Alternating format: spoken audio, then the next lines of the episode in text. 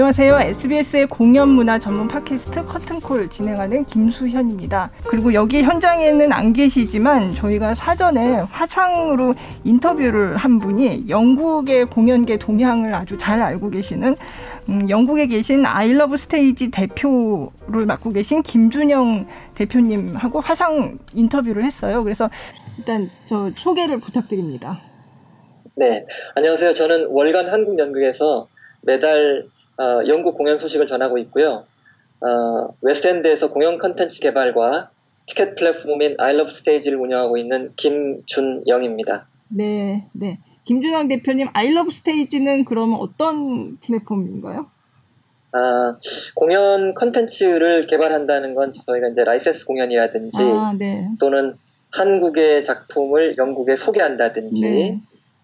어, 뭐 영국에 있는 작품을 한국에 소개한다든지 아니면 영국의 작가들이라든지 아니면 어, 예술가들과 한국에 있는 우리 공연 예술가들과 협업을 중재한다든지 네. 뭐 이런 부분을 그 개발하는 개발사이고요. 네. 그 다음에 웨스트엔드 공연들을 직접 그 온라인으로 그 우리나라 말로 직접 들어가서 공연을 사고 파는 아, 네. 어, 그 인터파크 같은 티켓 플랫폼입니다. 네. 아, 네. 네, 네. 알겠습니다. 사실 영국은 굉장히 공연 산업이 발달한 나라고 뭐 creative industry라고 해서 그 한 이제 축으로 공연 산업을 굉장히 중요하게 생각하는 나라라서 이제 공연계 어떤 흐름도 굉장히 빠르게 첨단을 가는 그런 나라로 알고 있거든요. 그래서 이제 그곳 연, 영국에서 공연 예술의 영상화 관련해서 어떤 새로운 움직임이 있는지 그 말씀을 해주실 걸로 기대를 하고 어, 김준영 대표님을 모셨습니다. 구체적인 예를 좀 말씀을 해주시고 예, 그러면 좋을 것 같아요. 네. 네. 영국 공연의 그 영상화 또는 디지털화는 2000년 초에도 움직임이 있었거든요. 네. 그런데 주목받기 시작한 시기는 2007년에 BBC에서 디지털 영상을 전송할 수 있는 아이플레이어라는 음. 모바일 앱을 만들게 돼요. 네. 그러면서 가능성이 이제 알려지게 되고 음. 지금과 같은 수익 모델로서의 그 본격적인 움직임이 2010년을 전후해서 일어납니다. 네. 왜 2010년이냐면 그 우리는 지금 코로나 때문에 영상화를 그 급하게 지금 이제 논의하고 있는 거잖아요. 네. 2010년이 되면 런던 올림픽이 발표가 됐었어요. 네. 그러면서 이제 예술 분야에 지원돼야 되는 예산이 음. 스포츠 분야로 다 집중이 되면서 음. 공연계에서는 새로운 수익 모델이 필요하게 된 거죠. 음. 그래서 2009년에 네. 어, 세계 최초로 디지털 시어터가 플랫폼이 하나 만들어지게 되고 네.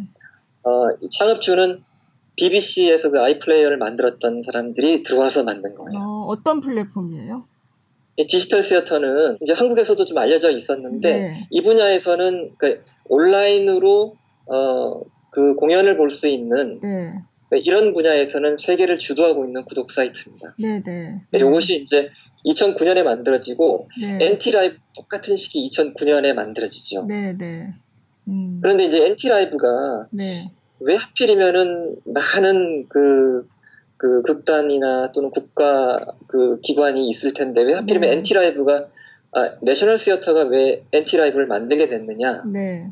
NT 그 라이브 그 국립극장의 미션을 보면 지금도 아주 간단합니다. 관객에게 즐거움과 지적 탐구 음. 그리고 영감을 줄 수 있는 높은 수준의 작품을 만들어서 전 국민에게 보여주는 음. 것이라고 나와 있어요. 네네.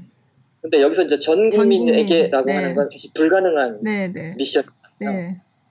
여기에서 어, 이것 전 국민에게 그래도 다가갈 수 있는 걸 하나를 뽑으라 그러면 영상화인 영상. 것밖에 없는 네. 거죠. 네. 네.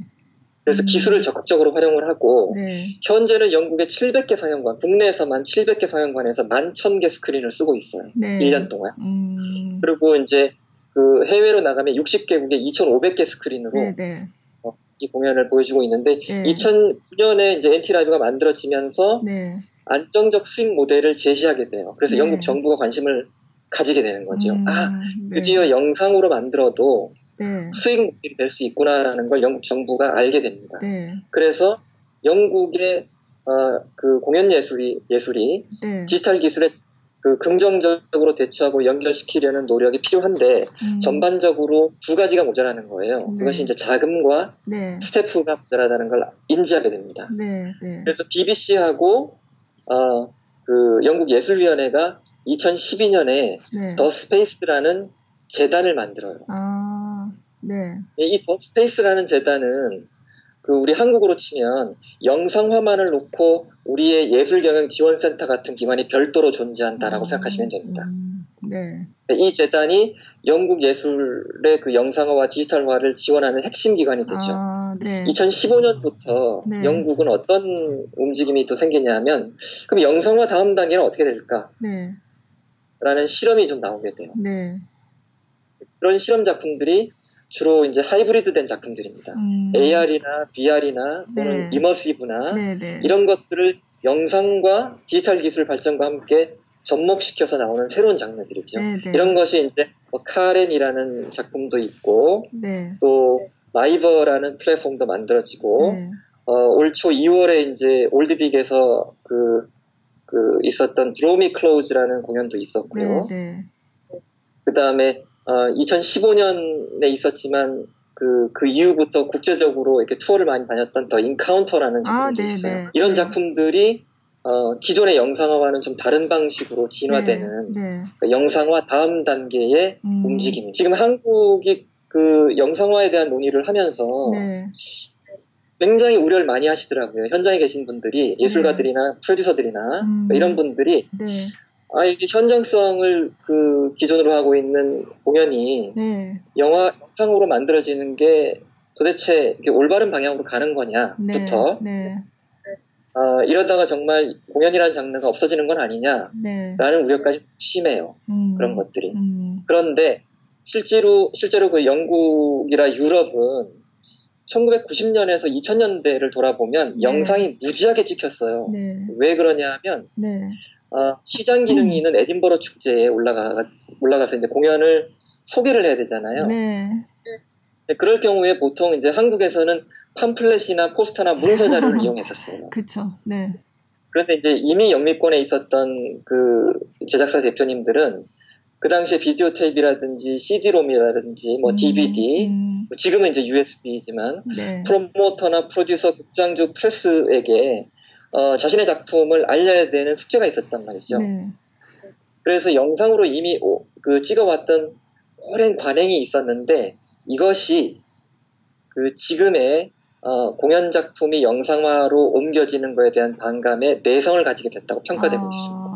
네. 그런 시기를 이미 거쳤기 때문에 이제는 뭐 영상화에 대해서 그냥 당연한 거다 이렇게 그렇죠. 받아들이는 시기가 된 거죠. 네. 그러면 좀 그 작품을 좀 구체적으로 좀 소개를 해주시면 좋을 것 같아요. 네. 네. 카렌이라는 작품은 그 드라마와 퀴즈, 네. 그다음 게임이 접목된 그 크라우드 펀딩에 소개된 애플리케이션이에요. 모바일 아, 애플리케이션이에요. 네, 네. 가상인물인 카렌은 네. 모바일 앱의 이름이면서 동시에 앱 속에 들어있는 배우, 즉 캐릭터의 이름이기도 합니다. 네. 다운로드를 받으시면 네. 본인의 이름을 입력하고 네. 그 다음부터는 카렌이 매일 이것저것 질문을 하게 되는데요. 음. 어, 거기에 대한 답변을 솔직하게 남기거나 네. 또는 어, 뭐 과감 과감 없이 과감 없이 그냥 저 넘겨드리면 네. 그 정보가 계속 저장이 돼요 음, 서버에. 네. 그러면서 카렌이 네. 내가 누구인지 네. 어떤 성향의 사람인지를 점점 파악하게 됩니다. 네. 그 다음에는 하루에 두 번 정도 진짜 카렌이 전화를 해요 저한테. 아 그래요? 네. 네네. 네. 배우, 배우거든요, 카렌은. 네, 네. 굉장히 친절하기도 하고, 유머도 있고, 음. 카렌하고 게임인 듯, 하, 아, 게임인 듯, 아니면 이게 현실인 듯 모를 대화를 그, 하게 되면서, 네. 지극히 개인적인 질문까지 들어오야, 들어오게 되거든요. 어... 여기서부터는 카렌과 네. 관객이 아주 묘한 인간적 관계가 설정이 됩니다. 네. 그리고 실제로 이제 질문들은 우리가 인지하지 못하지만 인간의 심리를 이해할 수 있도록 네. 정교하게 디자인되었다고 알려져 있는데요. 어... 심리학자들에 의해서 만들어졌다고 해요. 네. 일상에서 좀 부끄러울 수 있는 질문들까지 특별한 경계는 없고요. 네. 이 제작진은 블레스트 시어리라고 하는 이, 이, 제작진은 이런 류의 작품들을 많이 만든 친구들인데요. 네. 왜 그럼 이 작품은 그 이런 방식으로 만들었느냐 하면 네, 네. 이 친구들이 그 정부라든지 뭐 카드사 그다음에 그 구글이나 페이스북 같은 세계적 기업들이 우리도 모르는 사이에 우리의 성향을 비밀스럽게 파악해 나가고 있다는 것에 흥미를 가지게 됩니다. 네. 그래서 예술가로서 이렇게 모인 빅데이터를 이용해서 음. 재밌는 게임을 만들어 보면 어떨까라고 단순한 생각에서 출발한 거예요. 네. 그래서 결국에서 결국 이 작품을 통해 가지고 말하고자 하는 게 뭐냐 하면 네. 빅데이터 사회의 낯선 경험을 음. 개인적 차원으로 끌어내려 가지고 경험하게 하는. 음. 네. 이런 낯선 경험의 끝에 선물이 두 가지 있습니다. 네. 하나는 어, 영국의 지정된 장소에서 딱 하루 네. 한 시간 배우인 카렌이 네. 이 관 초대를 해서 만나게 만나게 어, 됩니다. 네, 네. 그리고 이렇게 만나가지고 어, 얘기를 하다가 네. 원하기만 하면 네. 어, 이 한 사람 때문에 모여 있었던 그 빅데이터를 네. 구매할 수 있게끔 한 5천 원 정도에 팔아요. 그 여기까지가 이제 이, 이 작품에 대한 얘기인 거고요. 네.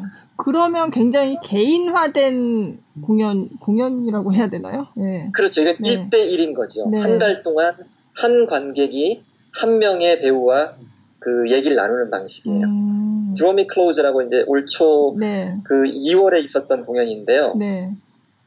그러니까 이 작품도 1대 1입니다. 네. 이 작품은 어, 이 작품을 설명하기 전에 요전 단계를 하나 설명해 드릴게요. 라이버라는 플랫폼이 있는데요. 네. 어, 이건 2019년에 영국에서 세계 최초로 만들어진 VR 시어터입니다. 어, 네. 라이브 작품을 네. VR 안경을 쓰고 음. 보는 겁니다. 네. 아, 작년 3월에 세계 최초로 이제 서비스를 시작했고요. 네. 그러니까 일반적 라이브 공연을 VR 기기로 본다는 컨셉인데 우리 돈으로 한 8천 원 정도를 내시면 네. 가입을 하는 거거든요. 네. 그러면 헤드셋을 무료로 보내줘요 집으로. 아, 네. 그럼 이제 모바일 앱, 앱을 설치를 하고 관람이 바로 가능한데 네. 헤드셋이 없는 경우도 있을 수 있잖아요. 그렇죠. 네. 예, 그러니까 보내 드리는 게 보통 한 이틀, 3일 정도 걸리는데 네. 어, 그 전에 보고 싶다 그러면 일반 스트리밍 사이트처럼 볼 수 있습니다. 네, 네. 음. 그 극장에서 가장 좋은 좌석에서 이제 그 360도로 촬영된 컨텐츠는 주로 소극장 연극, 네. 에딘버러 프린지 공연들, 음. 스탠드업 어, 코미디, 코미디, 뭐 이런 네. 거예요. 네. 그러니까 우리로 치면은 대학로 공연들만 모아놓은 음. 사이트에다가 VR을 접목시킨 컨텐츠죠. 음. 네. 그, 그 이제 앱을 열어가지고 헤드셋에 핸드폰을 삽입을 하고 머리에 착용을 하면 네. 어, 빨간색 포인터가 입체로 보입니다. 네. 그 고개를 좌우로 흔들어가지고 이 빨간색 포인터를 원하는 공연 아이콘 위치에 올려놓기만 하면 네. 자동으로 플레이가 되면서 음. 실제로 제가 극장 안에 있는 듯한 착각이 들어요. 아. 제가 처음 사용 때는 너무 신기해가지고 네. 어, 왼쪽 오른쪽에 관객들 모습을 쳐다봤었어요. 아, 네. 뒤도 돌아보고. 네. 어 그러다가 옆에 앉은 여자가 저를 쳐다보는 거예요. 그래서 깜짝 놀랐어요. 네. 네. 그러니까 아마 그건 우연히 촬영된 거겠죠. 네. 이제 그 당시에. 네. 어쨌든 지금은 그 소극장 연극을 주로 음. VR로 보여주는 이 플랫폼이 이제 2019년에 처음으로 소개가 되면서 네. 이것이 유행처럼 어, 다음 작품으로 연결이 되는데 음. 어, Draw Me Close라는 작품은 여기서 한 번 더 나갑니다. 네.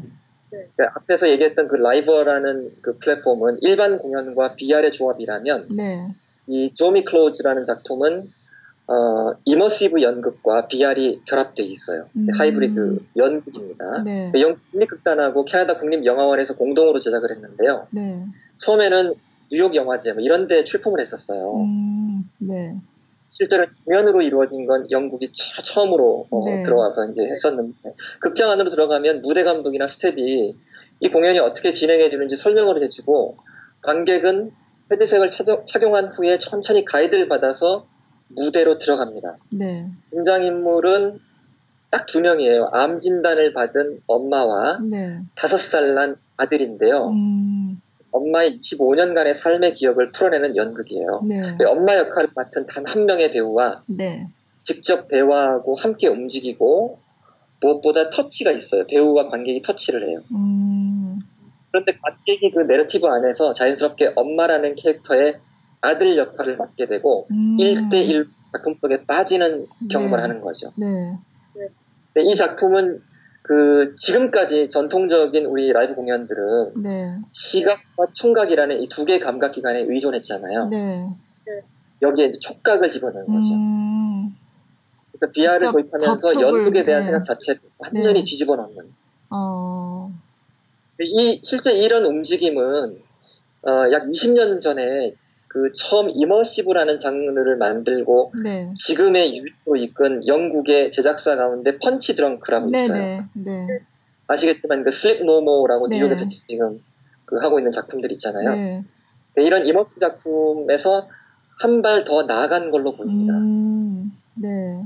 진짜 이렇게 되면 좀 전에도 말씀하셨지만 평소에 공연이라고 하는 거에 대해서 일반적으로 가지고 있는 관념하고는 완전히 다른 그, 그냥 그냥 다른 장르가 된 게 아닌가 이런 생각이 들거든요. 좀 재밌는 견해들이 있어요. 네. 그 2016년에 네. 극장에서 그 어, 영상 컨텐츠 개발이 네. 관객이나 또는 제작사 유통에 미치는 영향이라는 조사가 있었는데요. 네. 그 여기에 이런 말들이 나와요. 조사 결과가 첫 번째는 라이브 공연 관객에 미치는 영향은 거의 없다. 아. 이게 이제 전국적으로 일어난 그, 그 전수조사였거든요. 네. 이 결과가 재밌는 거죠. 네. 우리가 그 고민하거나 또는 뭐 우려했던 부분을 그냥 완벽하게 없애주는 음. 절대 관계가 영향이 거의 없고 음. 그러니까 두 번째는 원래 공연장에 가서 공연을 보던 사람들은 그냥 본다 이거 말씀하시는 거죠? 네, 그렇죠. 네, 네. 예. 네. 그다음에 그다음에는 작품을 영상으로 본 관객이 실제 지방 touring 공연을 할 때 관심을 보이지 않, 으면 어떡하느냐. 음, 음, 네. 라는 것도 그 한국에서 고민을 하잖아요. 네, 네. 여전히 전반적으로 안정적인 지방 touring 수준을 유지한다는 거죠. 음. NT Live가 700개의 극장에 천, 만 1000개의 스크린을 가지고 상영을 하고 있는데도 불구하고 네. 지방 touring에 전혀 문제가 없었다는 거죠. 네. 네. 그 다음에 그 온라인 스트리밍을 하는 그 그걸 찾는 관객들은 실제 극장 관객층보다 네. 어리고 폭넓다라고 얘기를 하거든요. 음. 이건 무슨 얘기냐 그러면 네. 층이 다른다는 거예요. 그 네. 신규 관객 개발 차원에서 음. 아, 스트리밍이라든지 영상화는 기존 관객층과 다르다라는 네. 거죠. 음. 그 다음에 또 하나는 이제 관객들 자체도 이렇게 영상화가 그, 그 라이브 공연을 대체한다고 믿지 않, 고 네. 오히려 별개의 예술 장르다라고 인식을 하고 있다는 거죠. 음, 네. 그리고 그리고 이제 저 제가 이제 이 자료들을 그 봤을 때는 조금 놀라웠던 게 다음 얘기인데요. 이제 네. 이런 겁니다. 그 저희가 공연을 만들고 유통하고 제작하고 뭐 이런 사람들의 입장에서는 어 라이브 공연의 라이브니스 그 현장성이라는 거를 강조하잖아요. 네. 근데 이 관객들은 온라인 스트리밍을 찾는 관객들은 네. 관심이 하나도 없는 거예요 거기에. 음. 그야말로 경제성이라든지 편의성에 더 큰 동기를 부여받고 있다라고 나온, 네. 나온 거죠. 네. 아. 장르도 다를 뿐더러 영향도 받지 않고 있고 현장성 필요 없고. 네. 뭐 그래서 이제 그 이후에 2016년 이후에 네. 제작사들도 전반적으로 그 라이브에서 디지털로 가는 거. 네. 라이브에서 영상으로 넘어가는 것들은 공연 시장에 대체적으로 긍정적 영향을 주고 있다. 아, 네. 라고 인정을 하기 시작하고 있고요. 네. 그리고 이제 2018년에 또 그 새로운 플랫폼이 하나 나오게 되는데요. 네. 마키 TV라는 아, 예, 예. 플랫폼이. 예. 네, 네. 그거는 제가 많이 이렇게 거론되는 걸 많이 봤어요. 로얄 오페라 하우스나 뭐 이런 데서 하면 이건 마키 TV에서도 볼 수 있다. 뭐 이런 얘기들이 굉장히 많이 나오더라고요. 네. 네네. 네. 그 여기 창업주도 이 BBC의 디지털 컨텐츠를 위해서 그 iPlayer를 만들었던 사이먼 워커라는 분이고요. 그래서 음. 이제 마켓TV는 2018년에 영국, 미국, 캐나다에서 시작하고 네. 작년부터 글로벌 서비스를 하고 있는데요. 네, 네. 여긴 좀 독특한 게 네. 그 관객층을 16세에서 24세의 젊은 관객층을 타겟으로 하고 있습니다. 아, 네. 이런 세대의 특징은 네. 영화관이나 공연장을 거의 가지 않고 네. 오히려 처음부터 스트리밍을 즐기는 세대라고 음. 알려져 있어요. 아, 네, 네. 그래서 음. 그래서 가격에 민감하겠지요 이런 세대들은. 네, 네. 그래서 그 거의 한 12,000원 정도 한 달 사용료를 내면 네. 그 안에 있는 모든 작품들을 다 무료로 볼 수 있습니다. 음. 제한 없이. 네. 그리고 어. 지금은 이제 로얄 오페라 하우스 말씀하셨듯이 그 다음에 그 왕립 셰익스피어 극단의 세계 중계권을 받았어요. 네. 지금은 그거 외에 16개의 단체 콜렉션을 가지고 음. 어, 그 글로벌 서비스를 하고 있는데요. 네. 이 마키라는 단어는 네. 영국이라든지 또는 유럽의 오래된 극장이나 오래된 네. 유서 깊은 호텔의 그 입구에 가시면 이렇게 사양처럼 이렇게 이런 아. 이렇게 지붕이 하나 있는 있잖아요. 네네. 네. 이거 비탑이라고 얘기하기도 하고 하는데 요거를 마키라고 하는 거예요. 그러니까 네. 극장의 의미가 이미 텔레비전 이름에 음. 들어가 있는 거죠. 네, 네. 그분들에게 1년에 한 12만 원, 우리나라 돈으로 한 12만 원이 연간 사용료예요. 이 마키 TV에. 아, 아, 네. 그러니까 아 이건 뭐 한두 편 볼 수 있는 걸로 네, 매년 네. 그냥 등록해 놓고 네. 무제한으로 볼 수 있으니까 음. 이 정도는 충분히 보지 않, 않으실까 네. 가격이 네. 너무 좋잖아요. 네. 어. 저도 그래서 사실 마키 TV를 가입을 해볼까라고 잠깐 고민을 했었어요. 그 로얄 네. 오페라 하우스 그거 하면서 보니까 마키 TV에서도 볼 수 있다 이런 안내가 나오더라고요. 그래서 처음에 네. 얼마 동안은 무료로 보고 그 다음에 이제 유료로 전환되는 그런 거를 안내를 해주더라고요. 그래서 제가 들어가서 봤는데 네. 굉장히 많아서 잠깐 고민을 했었어요. 어 여기는 굉장히 이게 시장이 잘 돼 있으니까 이런 유료 사이트도 많이 있구나 제가 그런 생각을 했던 기억이 있어요. 예. 예. 특히나 이 장르는 그 오페라라든지 댄스가 좀 강세로 되어 네, 있고요. 네.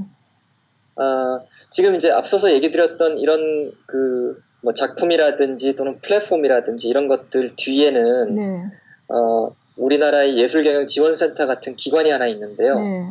이 The Space에 대한 얘기를 네, 네. 한번 들려드릴게요. 예, 예, 영국 예술의 디지털화의 핵심 역할을 하고 있는 기관이 바로 The Space인데 2012년에 만들어졌습니다. 음, 네. 이 조직은 영국의 예술 부분이 디지털 기술에 긍정적으로 대처하고 연결시키는 노력이 필요한데 네. 전반적으로 자금과 스태프가 부족하게 된다는 걸 인지를 하고 네. 전국에 한 800여 개 단체가 혜택을 받고 있는데요. 1년에. 이제 주의 깊게 봐야 될 점이 있다면 네. 영국 예술의 그 디지털화의 핵심은 네. 또는 뭐 영상화에 대한 핵심은 네. 단지 창작된 컨텐츠를 영상화로 전환한다는 네, 네. 것뿐만 아니고 네. 그 영상화로 들어가기 위해서 각 예술 단체나 뭐 예술가라든지 이런 사람들이 알아야 될 마케팅이라든지 유통의 방식도 포함되어 있어요. 음, 그래서 마케팅과 유통은 대부분 다 교육 프로그램입니다. 네. 네, 그래서 이 조직의 목표가 네. 그 디지털 기술을 영국 예술에 접목해가지고 더 많은 사람들에게 그 음, 예술 작품과 그 가치를 전달하는 네. 것이다라고 네. 얘기하고 있는데 네. 실제로 그 창작에 지원이 되고 아카이빙에 지원이 되고 음. 마케팅과 유통에 네. 각각 한 20%에서 29% 정도를 분할해서 지원을 하고 있어요. 음. 예를 들면 교육은 이런 기본적으로 이제 그 예술가들이 멀티미디어 활용 방식의 이해도가 떨어지거든요. 네. 네. 그거를 좀 높여준다라는 음. 측면에서 네. 그 개, 인과 단체에 접목할 수 있는 디지털 전략을 알려주기도 하고요. 음, 네. 특히 최근에는 이제 온라인 관객 개발 toolkit이라는 걸 만들었어요. 아 그래요? 네. 네. 예술가들이라든지 단체들이 도대체 온라인으로 우리가 들어가게 되면 음. 우리의 관객은 누구이고 네. 어디에 있고 음. 어떤 컨텐츠로 어떻게 공략해야 되는지 알 수가 없잖아요. 그렇죠. 네. 그래서 이제 이런 과정을 평가하거나 또는 접근하는 방식들 이렇게 진단 키트를 만든 거죠. 어. 그래서 이제 그런 내용으로 최근에 그 가장 좋은 사례, 좀 독특한 사례들이 네. 이제 네. 보고됐는데 그 중에 하나가 The Encounter라는 아, 작품이에요. 아, 네. 사이먼 맥버니. 이 작품이 The Space에서 지원했던 작품이에요. 아, 그렇구나. 네. 네, 이 작품은 아, 이제 어떻게 나온 거냐면, 네. 어, 그 이제 보셔서 아시겠지만, 네. 공연 내용은 그 내셔널 지오그래픽 사진 작가, 네. 그러니까 아마존, 아마존 지역을 탐험하다가 네. 길을 네. 잃어요. 네. 그래서 거기서 만나게 되는 사람들의 이야기잖아요. 그 작품을 영상화해가지고 라이브 스트리밍을 하고 싶다고 The Space 재단을 찾아옵니다. 아, 그렇군요. 맞죠? 네. 예.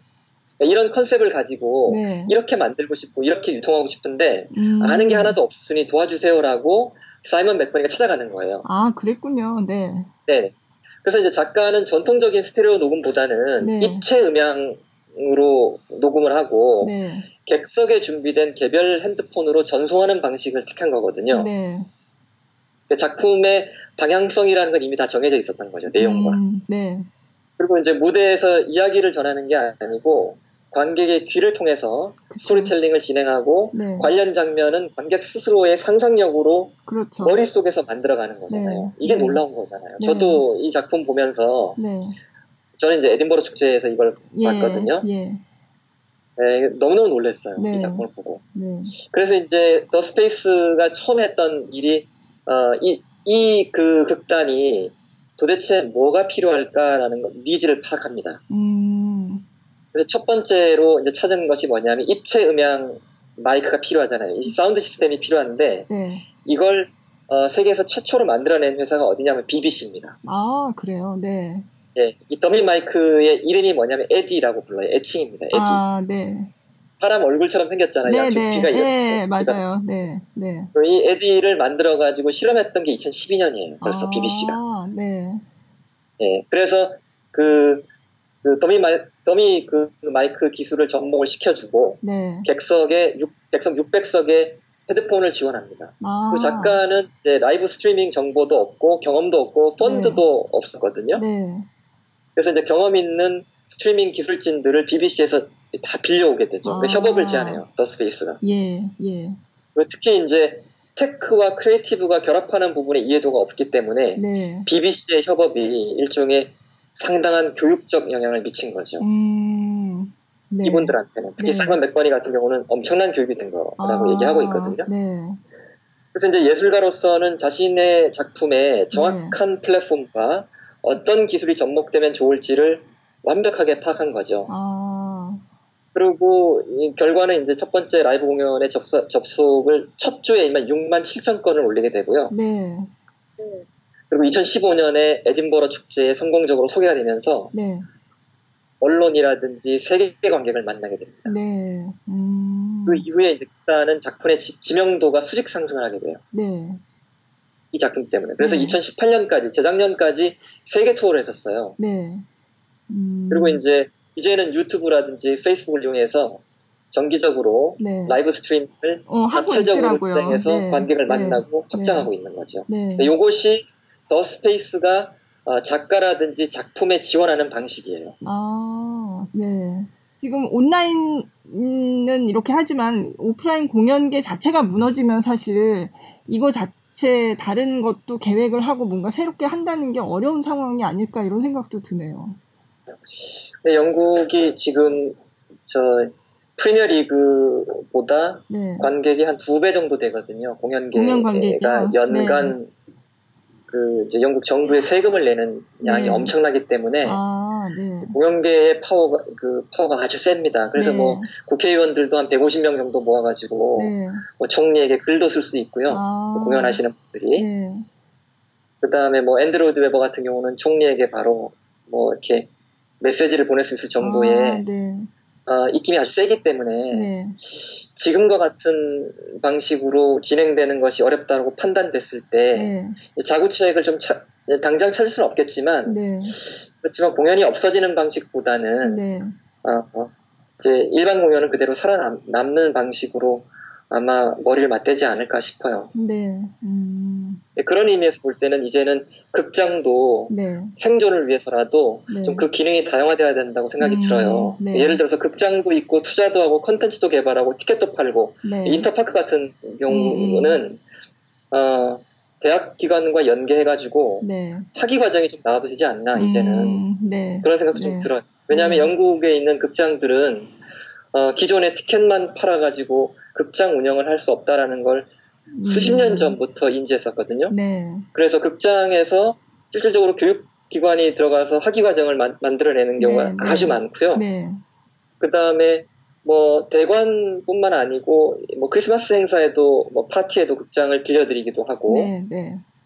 뭐 컨퍼런스에도 빌려주고 마치 이제 음, 호텔처럼 극장이 네, 아마도 이제 지금과 같은 그 뭐죠 뭐 영상화가 진행되면서 네.